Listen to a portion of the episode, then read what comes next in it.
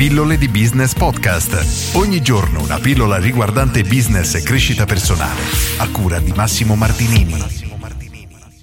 Amministratore di condominio, come fare a percepire il proprio valore? Oggi leggo la domanda di Massimiliano che è molto breve e mi scrive lavoro come amministratore di condomini e faccio una domanda curiosa. Come far percepire il valore del servizio nel miglior modo?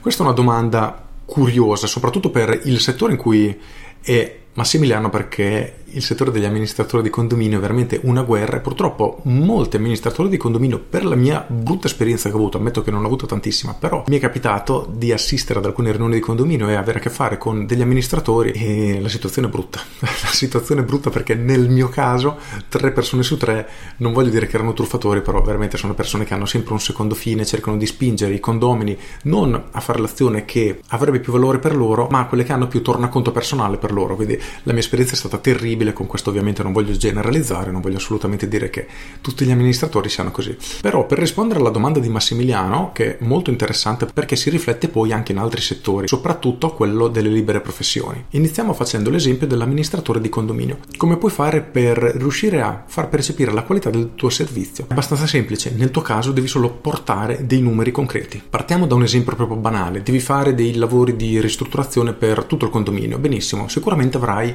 un tot di preventivi. Quello che puoi fare è una preselezione di tutti i preventivi che ti arrivano, cerca di fartene fare tanti. Fai un'ulteriore selezione per scegliere i migliori 2, 3, 4 preventivi, quelli che ritieni più adatti ai tuoi condomini, prima della riunione condominiale mandi una lettera a tutti in cui gli presenti tutti i preventivi che hai ricevuto con il perché sono stati scartati e perché ne hai scelti solo 2, 3, 4 quelli che sono, cercando di essere il più approfondito possibile. È vero che richiede un lavoro, ma dal punto di vista dei condomini questo ha un valore percepito estremamente alto, perché tu gli dimostrerai che hai fatto un lavoro esagerato, un lavoro molto certosino di analisi di tutti i preventivi che ti sono arrivati e hai già fatto tutto il lavoro di preselezione, hai mantenuto solo quelli che a tuo avviso meritano di lavorare nel condominio in cui sei amministratore, a quel punto potrai elencare i pro e i contro di ognuno di questi preventivi e poi dare la parola ai condomini, quindi gli semplifichi tantissimo la vita e li rendi partecipi attivi di questa selezione.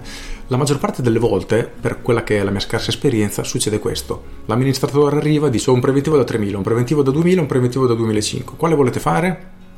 E le risposte solitamente sono: ah, quello da 2000 sarà un lavoraccio, quello da 3000 vogliono rubare, facciamo quello di mezzo. Questo è quello che stringi stringi succede in due ore di riunione, però di fatto è solo questa parte un po' di litigi tra le varie persone. Quindi nel tuo caso puoi davvero cercare di semplificargli la vita e fargli capire quanto gliel'hai semplificata e quanto hai lavorato per loro. Magari tu per fare la selezione ci metti pochi minuti, non importa. Quello che importa è il valore percepito che arriva a queste persone. Questa è la prima cosa. Il secondo punto è quello che puoi fare dopo che i lavori sono stati terminati. Quindi quindi tenere sotto controllo che tutto vada bene e mandare un'ulteriore lettera, un'ulteriore comunicazione a tutti i condomini per fargli sapere che i lavori sono andati perfettamente come dovevano andare, senza imprevisti, senza tagli, eccetera. Quindi puoi congratularti insieme a loro di aver fatto un'ottima scelta. Quindi avete scelto sia tu che loro la migliore opzione possibile. Perché alla fine non serve tanto, serve semplicemente far capire a queste persone che tu ci tieni a loro perché oggettivamente è il tuo lavoro. Il tuo lavoro come amministratore di condominio dovrebbe essere quello di semplificare la vita e risolvere problemi detto in maniera un po'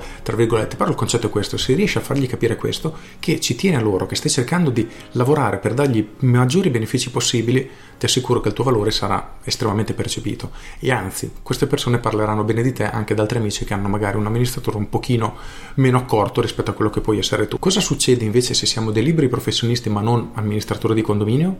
In questo caso la logica più o meno è sempre la stessa, quindi dobbiamo far capire ai nostri potenziali clienti o clienti che abbiamo fatto una ricerca preventiva e analizzato tutte le opzioni possibili, ne abbiamo scartate alcune fino a che abbiamo deciso che quella più adatta per loro, per, le loro caratteristiche è questa, quello, quell'altro, insomma, i preventivi che hai trovato. Questo innanzitutto inizia a creare un po' di empatia con queste persone e un senso di fiducia che oggi è estremamente importante. Secondo, fa capire che davvero tiene loro perché la scelta che tu hai fatto è stata fatta in base alle loro esigenze. Ora ne ho parlato molto nelle ultime pillole, facciamo l'esempio del solito massaggiatore. Se io ho mal di collo o se ho mal al ginocchio, è probabile che debba rivolgermi a degli specialisti diversi. Per cui se tu dovessi consigliarmi qualcuno, dovresti dirmi: guarda, tu hai mal di collo. Io ho analizzato i 20 specialisti migliori che abitano nel raggio di 10 km a casa tua.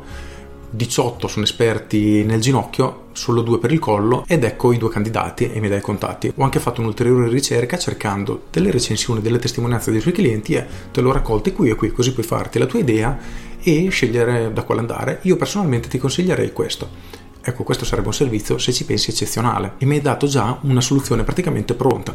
E questo dal punto di vista del cliente è un valore veramente esagerato, non importa che tu ci metta 10 minuti, 2 ore per fare la segretaria o qualcun altro, l'importante è ciò che il cliente ottiene, in questo caso è tantissimo valore. Allo stesso modo può capitare che noi come liberi professionisti ci troviamo di fronte a un cliente che vuole lavorare con noi, ma noi non siamo la scelta adatta per lui. A me succede spessissimo, tante persone che mi richiedono una consulenza, ma sono fuori dal mio settore e quindi preferisco non prenderle perché non riuscirei a portargli i risultati che io voglio portare. Di conseguenza glielo dico semplicemente, guarda, non me la sento di prendere un lavoro come il tuo perché non è il mio campo di specializzazione, posso passarti i contatti di alcuni ragazzi molto bravi che ti possono seguire molto bene. Questo per alcuni all'inizio è difficile perché gli sembra di perdere i clienti, ma nel lungo periodo ripaga tantissimo e soprattutto non prenderai quei clienti che nel lungo periodo di nuovo si trasformeranno in un problema, perché un cliente non è contento, non è soddisfatto di quello che gli hai fatto, non ottiene i risultati che gli avevi promesso o che magari si aspettava e si lamenterà e scatterà tutto quell'effetto a catena che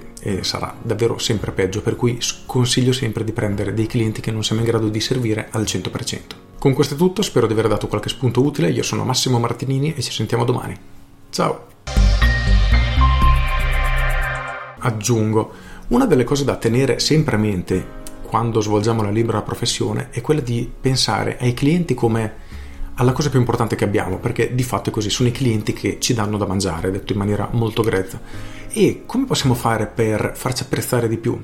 Uno, ascoltandoli, cosa che davvero nessuno fa. Nessuno ascolta mai i propri clienti, o comunque sono veramente poche, una percentuale bassissima di professionisti che si impegna per ascoltare davvero i propri clienti, le proprie esigenze e quello di cui hanno bisogno. Due, trovargli le soluzioni. Quindi se noi non siamo la soluzione, troviamogliela e aiutiamolo a trovare un professionista che non siamo noi.